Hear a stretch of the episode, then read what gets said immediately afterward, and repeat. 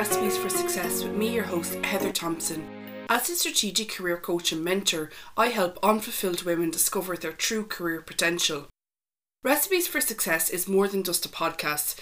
It's a platform that sparks curiosity, encourages self reflection, and offers a fresh perspective on what a successful career and life can look like. Whether you're seeking guidance in your career, personal development, or simply looking for motivation, Recipes for Success is here to give food for thought to empower and uplift you. If you enjoy this podcast, please feel free to check out my website, thesuccesscoach.ie, for more information on how you can work with me for personalised career coaching. Tune in and be inspired to create your own recipe for success. Meet Chantelle O'Connor, a counsellor, coach, and mentor who specialises in helping women heal the relationship they have with themselves by breaking free of intergenerational trauma. Drawing inspiration from her own struggles with relationships, body image, career, debt, and substance abuse in her teens and 20s, she traced these challenges to low self worth from intergenerational trauma. Now that she'd discovered the root of her issues, Chantelle was able to move from mindlessly activating self destruct mode into healthier, more positive coping mechanisms. She built an emotional resilience toolkit, including learning how to regulate her nervous system, somatic techniques to release the trauma stored in her body, and through intergenerational trauma coaching, give back any burdens that were not hers to carry. If you're new to the concepts of intergenerational trauma and the mother wound, this episode serves as a valuable introduction to these ideas and their potential impact on your life. Understanding how to regulate your nervous system is a pivotal topic in our conversation as it's essential for conscious change. Chantelle emphasizes the importance of replacing repression with release, breaking unhelpful cycles, and learning how we can stand in our power. Ultimately, the relationship you have with yourself is your most important relationship in life, meaning how you speak to yourself and how you treat yourself will dictate the quality of all your other relationships. This conversation is all about support and awareness to understand why we are the way we are in the world. Enjoy. Hi, and you're very welcome back to another episode of Recipes for Success with me, your host, Heather Thompson. Joining me today is Chantelle O'Connor, a counsellor, coach, and mentor, helping women heal their relationships with themselves by breaking free of intergenerational trauma. Chantelle, you're very welcome. Hi, it's great to be here. Thank you for asking me. I'm thrilled. I so so intrigued by what you do and just can't wait for this conversation to to learn more. Yeah, me too. I'm great. It's really great to like share about it as well because it's not something that everyone is is aware of. Amazing. Well, maybe we'll start at the beginning, Chantelle, and tell us a little bit about your life story and how it is that you've kind of come to this point where you are then helping other women heal their relationships with themselves. Yeah, sure. So throughout my 20s, or really from like a young teen, maybe around 13, I started to like have issues around things such as food. I found I didn't I didn't realize at the time, but when I was 13, I found relationships quite hard. So friendships I found quite difficult. I would become quite overwhelmed. Um, and I found it very hard to navigate life, I think, which I suppose most 13 year olds do. But as I grew older, these problems seemed to kind of worsen. And I had problems around alcohol, I had problems at school. I just had problems with, I mean, the crux of my problem was actually um, having self worth, really. Most of it was about poor self worth and mm. also trauma that I hadn't really like unpacked. Um, and I spent most of my 20s trying to figure out what was wrong with me. Like, I just thought there was something, you know, deeply wrong with me and I had to fix it. I found it affected every single area of my life. So, my relationship with food, my body image, alcohol, drugs, uh, jobs. I would jump from job to job. Uh, I had a really bad relationship with money. I was in quite a lot of debt by the time I was like 28, 29 and it all kind of like came to a head for me around that age because I was finding that traditional therapy, talking therapy, therapy wasn't quite doing what it said on the tin, if that makes sense. I wasn't seeing real change. I was, you know, I would have weeks where it would be okay. And then, you know, again, the sort of mm. depression and anxiety that I'd felt since I was 13 would return. And I, as I, as I got older, and I think probably most of your readers, oh, sorry, your listeners could identify with this, is as you get older, those sort of things seem to just get worse. So around that age, I learned of something called the mother wound and the father wound. And mm. I then had I had a lot of resistance to looking at those two things because immediately as I learned about them, I felt incredibly scared and also just didn't I thought I just don't want to look at that stuff. And in terms of my childhood, I moved around the Middle East quite a lot and my parents did the absolute best they could with what they had at the time. However, my when I look back now doing the work that I do, I understand that my parents were suffering from their own generational trauma and this really impacted the relationship that they had with me. And once I started to learn about the father wound and the mother wound and also intergenerational trauma itself, so looking at my grandparents um, and looking at the legacies of generational trauma, I began to see like real change because I understood what was happening and I understood how certain things that had happened in my childhood had changed my nervous system. And there was a reason why I felt overwhelmed around other people, mm. and also a reason why I struggled with interpersonal relationships, as well as a reason why I tended to, you know, self destruct rather than have really like positive coping, coping mechanisms. So once I like began to see that that was at the heart of most of my my issues, I began to be able to like clear a lot of that, and that took a lot of like working through stuff that wasn't mine to carry anymore and really in my mind as well as my body because there's the big aspect of this that I never really realized was that a lot of the trauma was stored in my body um, and my traditional talking therapy just really hadn't done anything for that. Mm. And I wouldn't know where I was in my nervous system. I wouldn't know that I was triggered. I wouldn't know that my tendency to sort of shut myself away was a response to not really having relational resilience. Yeah. And those all those are all things that weren't, you know, weren't particularly modeled to me as a child and weren't really modeled in my parents' relationship. And so I started to really understand and, and also through understanding, I really began to be able to make changes. The biggest change was the relationship I had with myself that really I understood that that had been colored mm. by generations of trauma and things that had happened in my family history and this is why I think it's so important in what I do, is because I see so many women who just can't put their finger on why they have such a poor relationship with themselves or why they struggle to trust others or make decisions for themselves. And like when we get into the crux of generational trauma and also your nervous system, where it lives in your body, you know, what parts work is, this I start to see things change for these women and those were the things that helped me sort of really be able to sort of change the narrative i think i was i was living by for a number of years really Firstly, thank you so much for sharing so candidly and openly there. And there's so much in what you're saying, Chantelle. I think it's really interesting when you started off talking about some of the problems that you felt you were having, you know, making friends, depression and anxiety, but actually they were the symptoms of the root suppose problem which was the kind of unhealed wounds i think that's so interesting because when i figured that out like when i figured out that there was a difference between like symptoms and the and the root of the problem then that actually changed. I suppose, I suppose like you're talking about like eating disorders, right? Like so you're trying to maybe or, body image and you're mm. trying to like kind of fix that, right? But like it's sort of just a symptom mm. of like what you were saying. Like normally that comes from the root, which is a lack of self worth.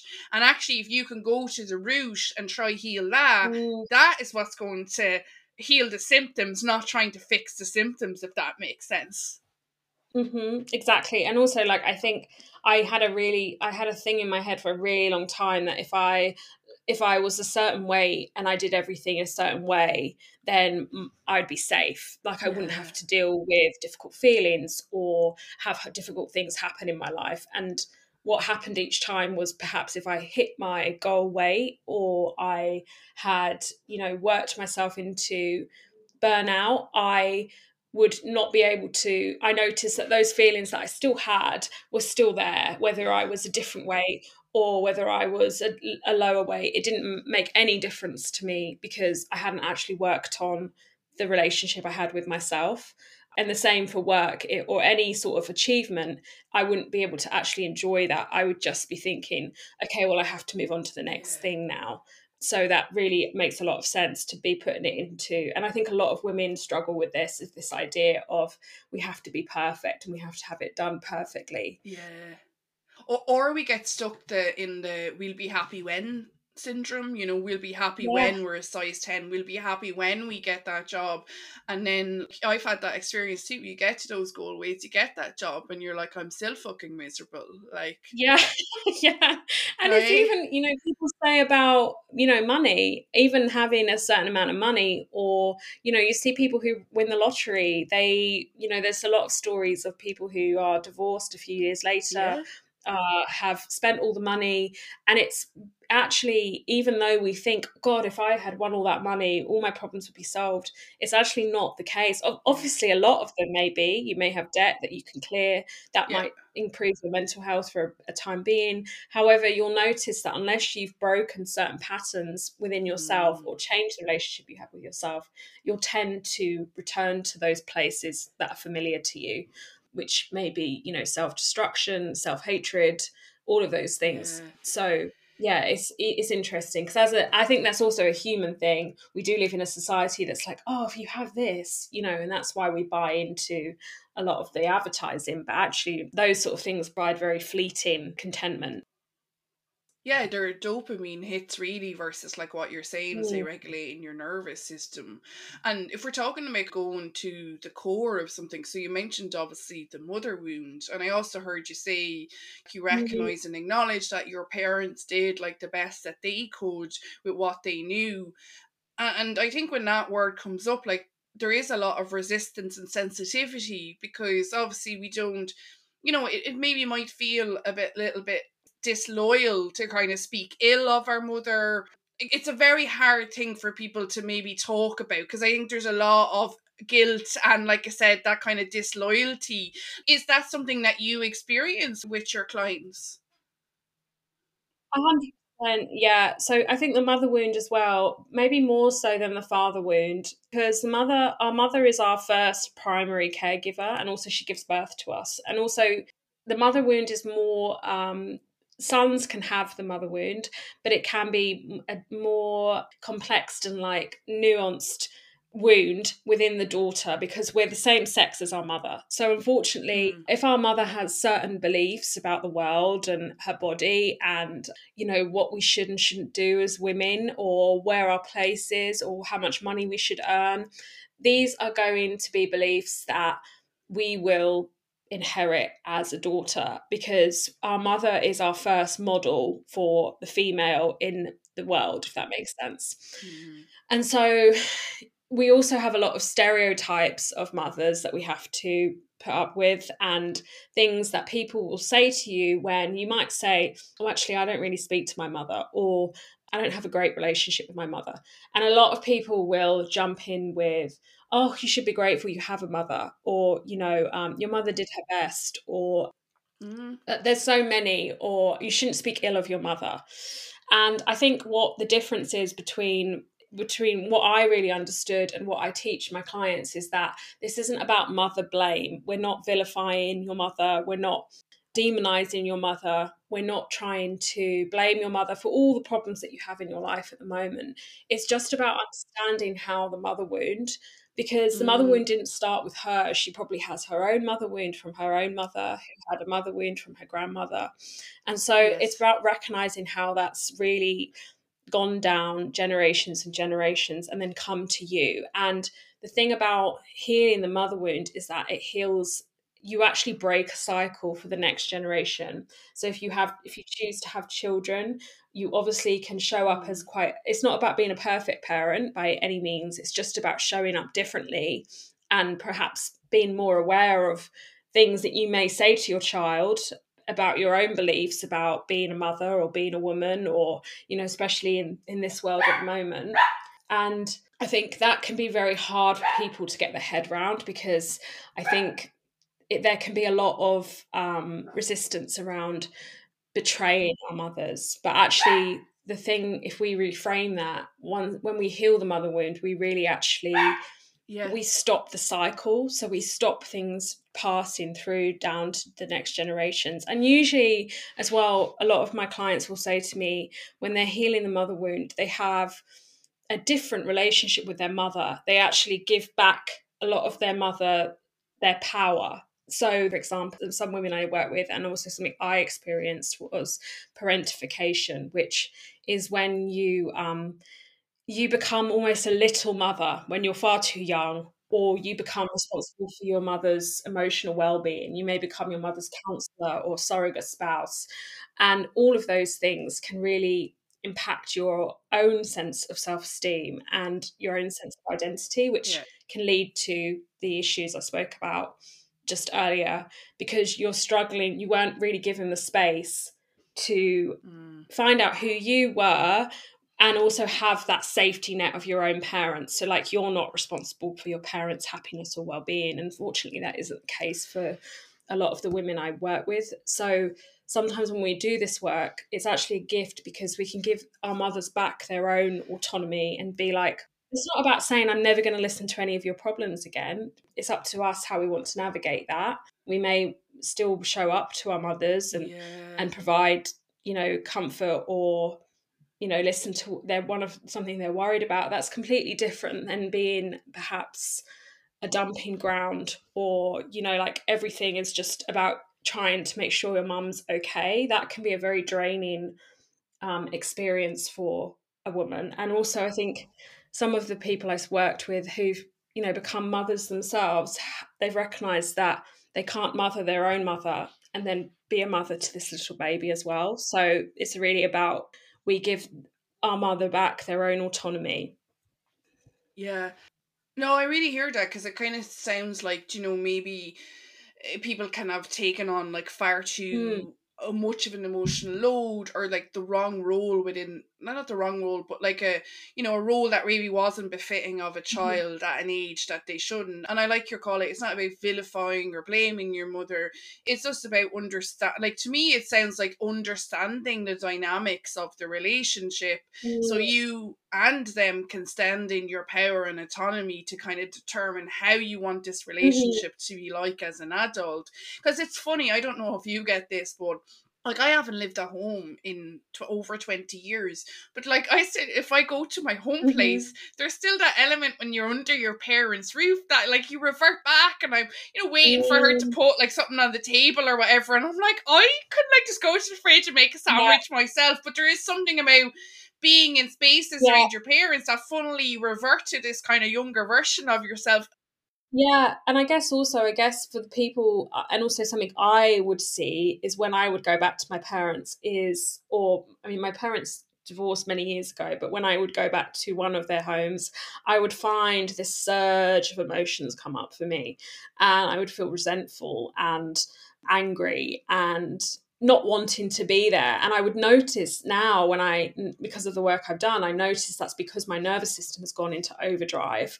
Some of the people I've worked with will say things such as my mother wasn't a safe person to be around or my father wasn't a safe person to be around as a child. So even though we're an adult and we're going back into that family home and we know that maybe the car's parked outside and we can leave when we want we have free will we're not child anymore we can still feel those feelings of being a child that's just stuck there and has to endure it and has to and unfortunately with children is is they will adapt and that's and because they have to survive that household so they will adapt in ways that to make sure that they are making mum or dad happy. They won't think things like oh my dad's being a bit of an idiot right now and he's being really unfair or my mum is just being so horrible to me. This is so you know they won't see anything objectively.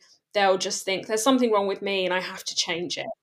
Where you get the breeding ground of like toxic shame and toxic guilt that will like follow you around until you really look at it and unpack it. Um, and also, you know, the way that our relationships with our parents are unfortunately color the relationships, you know, yeah. friendships as well as especially romantic relationships later on in our life. Because we may feel a lot of people I've worked with will feel like they need to earn love, you know, that it's not something that's just freely given and that they're inherently worth. It's that they may feel that there's you know there's so many things that it affects really it's so true. And again, I think it's the understanding piece, right? Like, the more you can understand about yourself, like, the more you can show up in the world in the way that you actually kind of want yeah. to. And something I realized recently was like I can be a bit of a people pleaser because I don't want mm. to upset people, right? I want you to like me mm-hmm. and I'll mm-hmm. throw myself under a bus to to enable that. And i think that is a little bit like i grew up in a busy mm-hmm. household. I was one of you know five kids. My mm-hmm. grandmother lived with us which brought like a you know a different dynamic into the house as well. So there was always this sort of need to be noticed need to be paid attention and like the best way to do that you know mm-hmm. was to be good and to do what people wanted you to do and it's it's funny like you know I, I like literally you know I'm in my 30s and I only actually kind of realized this over the last couple of months because I would honestly like I would feel it right in my chest if mm-hmm. I upset somebody mm-hmm. I know what you mean like you nearly the emotion nearly brings you back to that age yeah like something terrible was going to happen because yeah. I said no to something or you know i've said i don't agree with something or yeah, yeah i understand that totally. It is a fawn response which is a trauma response to yes. to a childhood that exactly what you said you feel like you had needed to to please others. And that's also something that most women unfortunately because of the society we live in we've been taught to do to put others first yeah and we come second you know so that's that's something that really has to change as well especially because it really is like a departure from self it's self abandonment in many different ways you yeah. know to the point where it doesn't mean that we never do anything for anyone ever again it's just about the balance between that and when we need to say oh actually you know I, I need to be on my own this evening and I started to really find that I became quite good at just saying no when I started to notice that I just really didn't want to do something. If something in my body was saying, oh God, no, please, definitely not. You know, I remember I was in an office working and they were like, oh, you come into the pub with us tonight. And it was, I was about 29. And usually I would go to those things and I'd end up drinking too much and I'd ruin my weekend. And, and I just thought, I just said no no, I'm not. And I just said, that's all I said. And she was like, oh, is there a re-? And I said, because I just want to go home and be, I just want to sit in my bed by myself. I just was honest about it.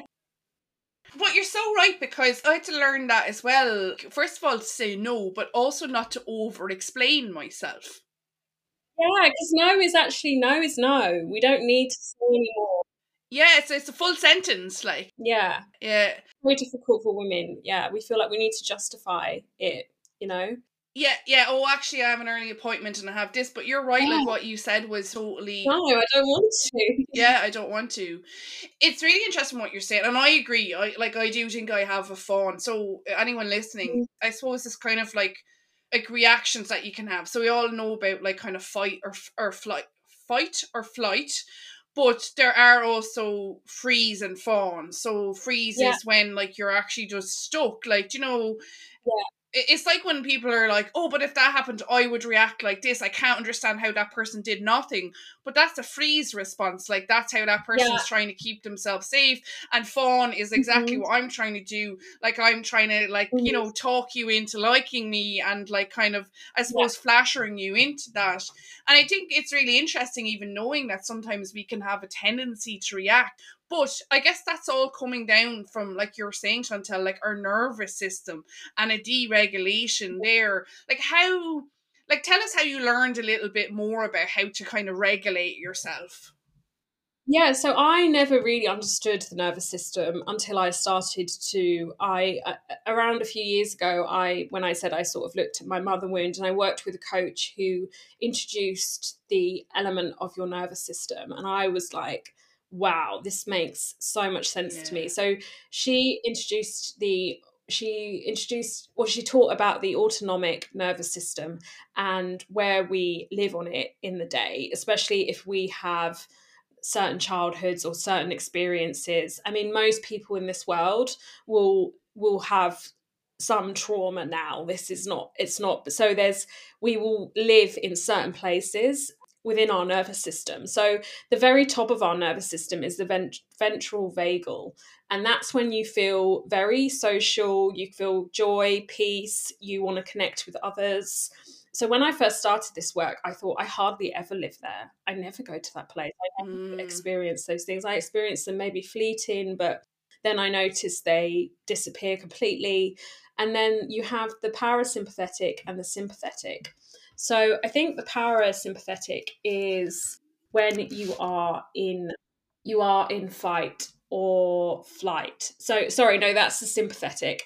So the sympathetic is like the middle part of the nervous system and that's when you're in fight or flight. So for me i would live in this space a lot. I would have like i would be very adrenalized and i would be rushing uh, rushing from thing to thing doing thing to thing like not eating properly drinking too much coffee you know making sure i have all the things done in the day. And it was my way of trying to um, ensure my worth through being productive I and I, I would live here and then I would get to the end of the day and I'd think, I don't know how to relax. I I, I can't, I've got so much energy in my body. How am I going to sleep?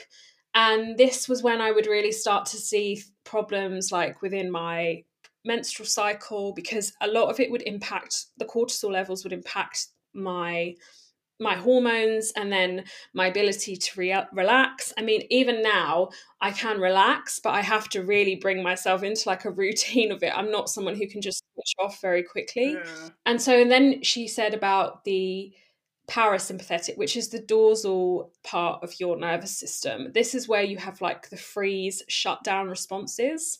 And that's might that might be when you're like totally numb you know you're completely dissociated because dissociation is a is part of trauma as well.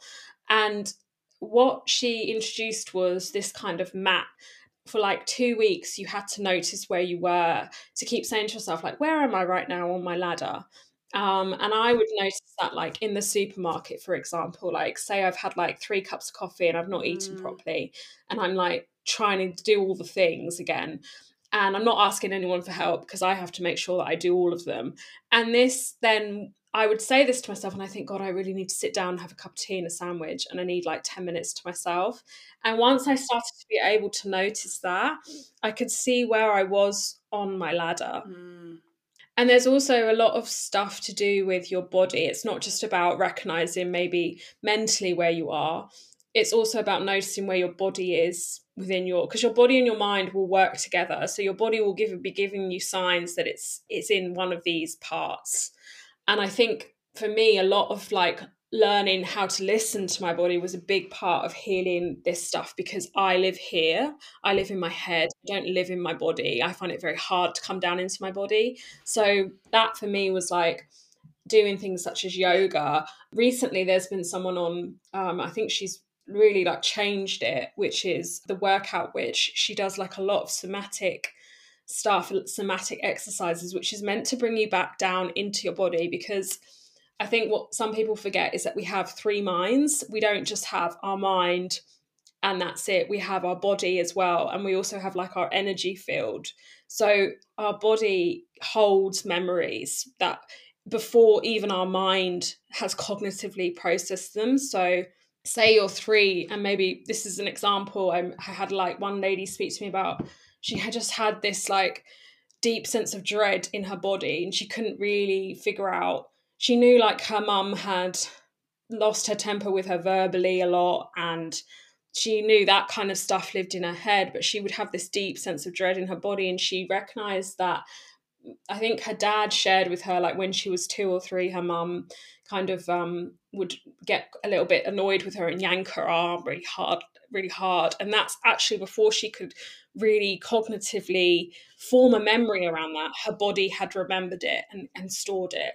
So also it's a lot about that because that, just to bring back to your question, will, will impact where you are within your nervous system and where you tend to live. So the whole point of that is trying to get you back up to the ventral vagal, where which is the part where you feel you just feel yourself. You're quite calm you, you feel quite peaceful. It's a lot it's associated a lot with like the C's like you're curious you feel sort of contentment that sort of thing. And you want to also be connected to other human beings because unfortunately with trauma responses as you will want to a lot of people want to shut down from others because they're overwhelmed within their own system yeah, you know, I think that last point about being overwhelmed, like sort of nearly like having a feelings wheel.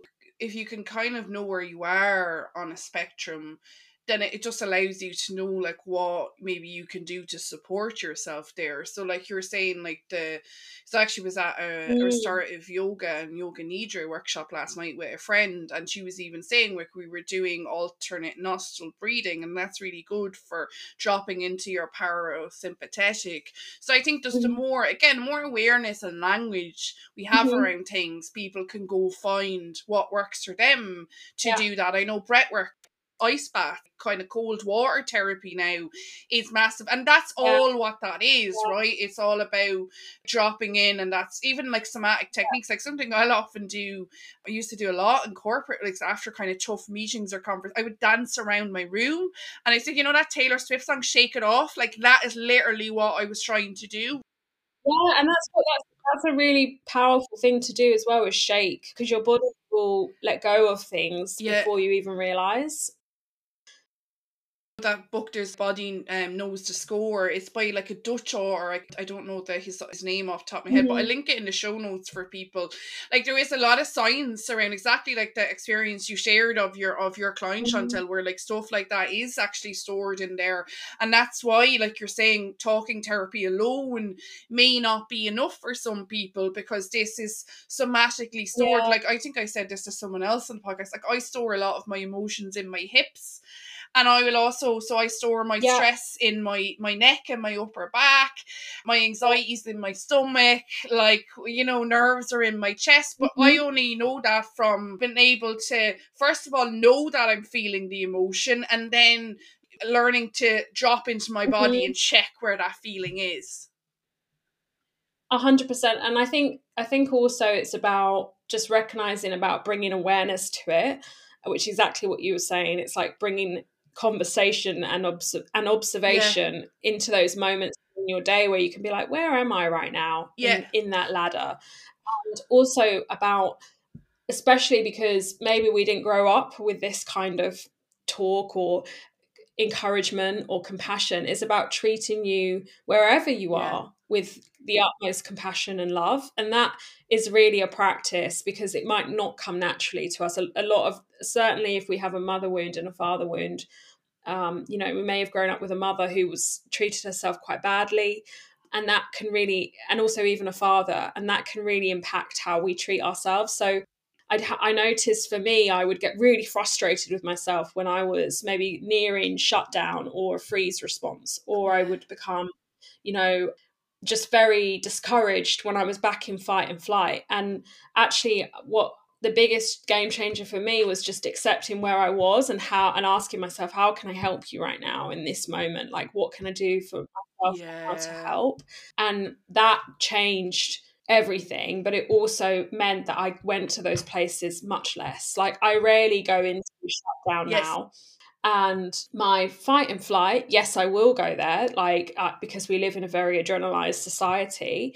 However, I don't go there like I used to, and I make sure that my time for a break or my time to like go outside and get like 10 minutes to myself or be outside all these things that you can bring into your toolbox will mean that it's okay to be in those places. This isn't about constantly being at the top of your ladder because that's just not that's just not real life. Um, but it also makes those moments yeah. when you are at the top of your ladder like so much more yeah. joyful because you're like oh this feels you just it just feels completely different for me i know when i'm there because i feel i feel switched on i feel like there's space and i'm excited and i can and it sounds i don't want to sound cheesy but i can feel joy like peace and joy and those and i feel them not only in my mind i can feel them in my body as well and that's really about just that's because I've changed how I speak to myself and how I treat myself. Those are like the two fundamentals I try to teach is that this is why we're doing this is because it's about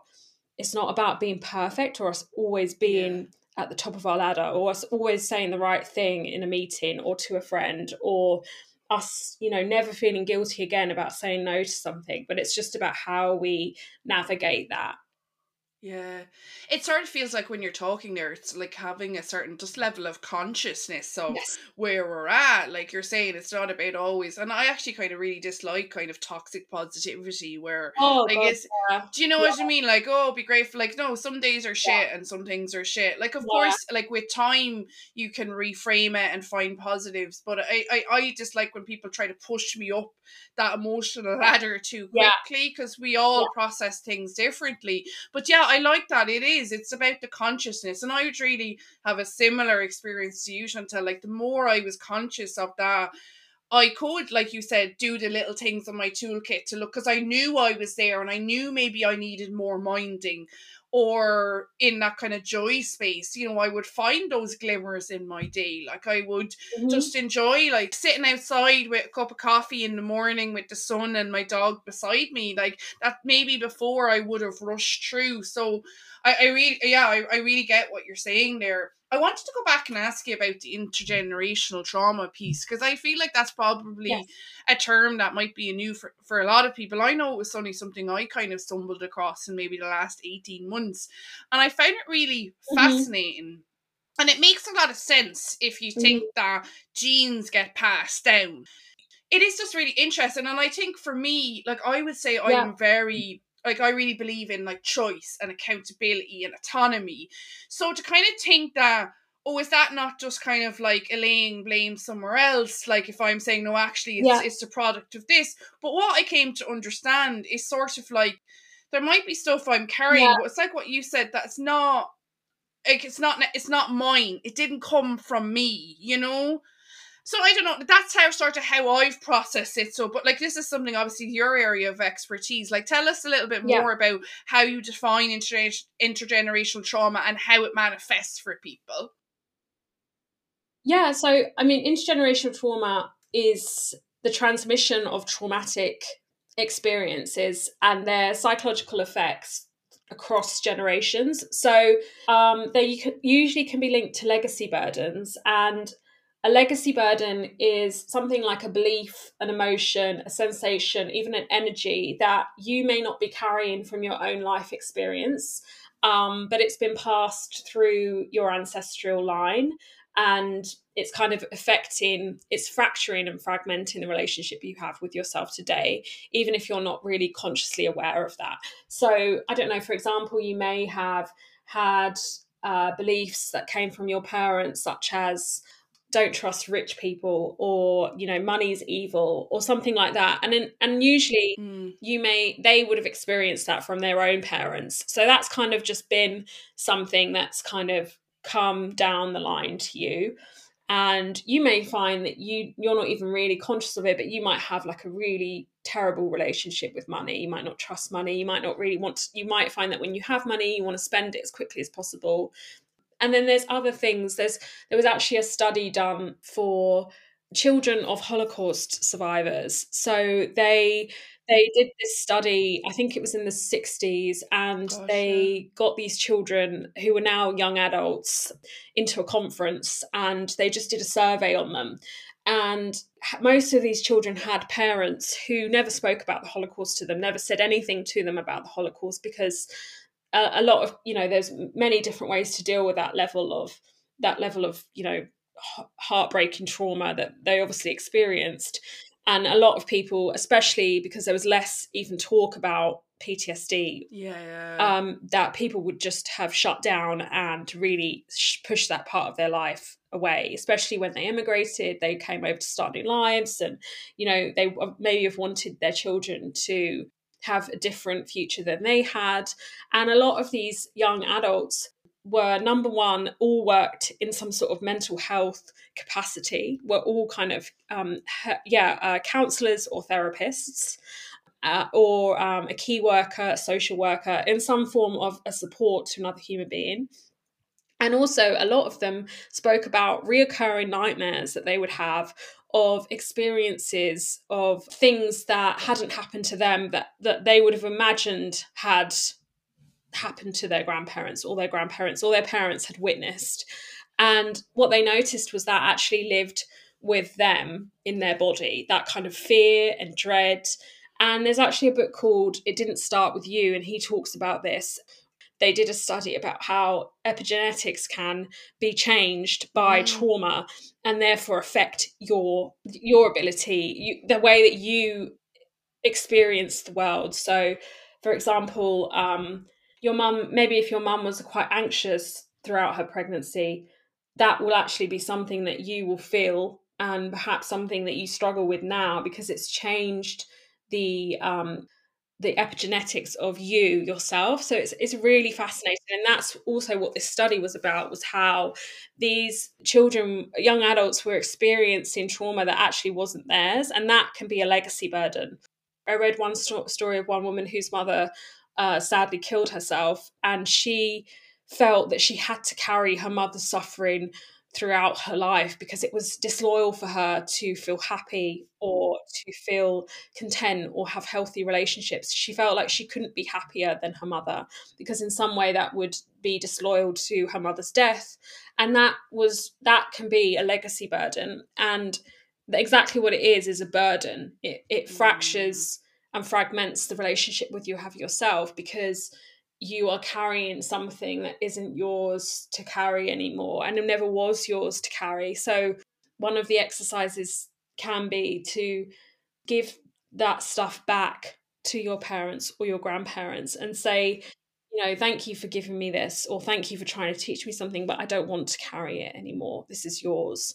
And that can be like a sort of visualization, it can be a meditation, it can be something about bringing the, that sort of ancestry into the room and passing it back because you don't want to carry it any longer and you also don't want to give it to the next generation. So that is really what intergenerational trauma is is it can just be felt across generations. It's also something that uh, people who have experienced racism so our grandparents who have experienced racism or you know have been vilified for being a different race or a different nationality that can also be felt across generations whether it's through things that are said you know implicitly um sorry explicitly or implicit kind of things that have just been felt of being marginalized being not accepted that can all be things that we can be carrying that that isn't ours to carry basically. Yeah, and thank you for that really great explanation of what it is. And kind of comes back to what you were saying at the start. Like sometimes when all of this is going on, like you can you can kind of feel like maybe I'm broken, maybe there's something wrong with me. But actually maybe realizing, oh Mhm. wait a minute, like this wasn't mine to carry, it can be very empowering, like you said, to to start to give it back. And for me, like I think what I inherited is like work is hard. So like my grandmother like lost her husband. So my grandfather like when my dad was only like about four and nearly lost the farm then and you know it mm, was a real struggle for her to to keep it going. And that's what I had unconsciously ingrained that work is hard. It's always hard, and everything. Even it's funny we're talking about healing. Like I Mm. remember when I started going to to therapy, I talk about doing the work, and even I remember a therapist saying to me, "And they're like, why is everything work with you?" Um, but it was it's because that's what you're meant to do. You're meant to work hard. It was all about the work, and yeah, it was like that. That I was like, I Yeah. don't. Uh, that's not mine, actually. Do you know? Mm, So mhm. I, to- I totally, I totally get it, and I think it's very interesting. And I actually think it was that book you mentioned. It starts with you. I think that's what I read after I had kind of come across it. So I guess the message is Mhm. again, it's just another way to understand more, more about yourself. Mhm. And also, like, I guess it's recognizing that we live in a time now where we have much more conversation about this. Like, I think we have a long way to go talking about these, but our parents and our grandparents and our great grandparents really didn't have, I guess, support, conversation, just even awareness around those sort of things. It probably would have been slightly shameful to talk about those things outside of the house, you know. Oh, massively. Yeah, like especially in certain cultures, like you know, the, that was very much like having any, which which is again the heart of the mother and the father womb because those things were repressed in them. Were like Yeah, like you know, buck up, you know, pull your socks up and put a smile on your face and don't worry about it. Those sort of like exactly Yeah. what you said about the toxic positivity stuff. Um, that you know, there's still remnants of that, especially sometimes on social media. We can see that kind of like you know, we can label people who are struggling as just being negative or attention seeking normally is. yeah, that, that also, you know, and it can it can stir up a lot of emotions in other people, and that, that's really because they're afraid to look at their own stuff. But Yeah, just thinking back to the grandparents and the parents is like we can do better now because we have better things. better. yeah we we- exactly we know better. And so it's really kind of like this shift to being like i don't want to pass this you know over uh, and down. And and also sadly just to talk about like what's happening in the world right now i was talking about this last night with my partner is the generational repercussions of what's happening now will be felt for years and years and years because of the children that are losing their parents and brothers and sisters. Yeah. and the people that have lost other people on either side will feel that for, for centuries and that will be a ripple down. And we will as a collective society feel the repercussions of that because these things are happening that are barbaric and we can't get our head around. And that's because if you look at it globally things go in cycles because we never learn from history. So as a global society we, we always repeat the same yeah. thing again. And i think on a personal level it's about understanding that i'm not going to repeat this again. I'm not going to carry this any further because it will just be repeated and there's already all this other stuff that's happening. So someone said like how do you not stay? How do you not feel awful like and depressed every day when you look at the state of the world? And this old man's i think it was an old man he said something like because i'm tending to my own garden and i'm making sure my own garden and that's not him being ignorant he knows what's going on but he's just not giving all of his power to that I, I do believe in cycles. Like I think if you take like the ultimate cycle, which is Mm. nature, like you know, there's a cycle to everything, even our own life. Like we all have a life cycle of stages we go through, and you're right. I think that's good advice that quote in terms of we don't we also don't want to end up in despair and lose all hope in humanity and you're saying about that quote the best way to do that is control what's in our controllable which could be what we're talking about here, which is increasing our understanding of how we are in the world and why why we are the way we are in the world, and trying to break some cycles there to m- move ourselves and move Mhm. humanity in that little small way on. Uh, Chantelle, honestly, that was fantastic, and I, I could keep talking to you. Like, there's so much more I want to ask, but just in the in respecting uh, respecting your time. But I know so you're on you're on social media as completely Chantelle. And I'll, I'll link everything in the show notes for anyone Mhm. listening. So you have a website, you have Instagram, um, and you have a YouTube there as well. And I know you have some great videos up there. So if people want to delve deeper into this, I also know like you offer some coaching services and different master classes. If you maybe want to kind of, if anyone Yeah. is interested in learning more, like completelychantelle.com and it's completely Chantelle on Instagram. But like I said, folks, I'll, I'll link it in the show notes so you can find it as well. But thank you so much for, yeah, yeah, educating us on those like really interesting topics around like the mother wound and internet. And Jen, thank you so much for bringing in a flavor of what's happening in the world there at the end as well, as well as sharing your personal experience. So yeah, thank you so much, and listeners, I'll see you next time. Thank you for having me. thank you.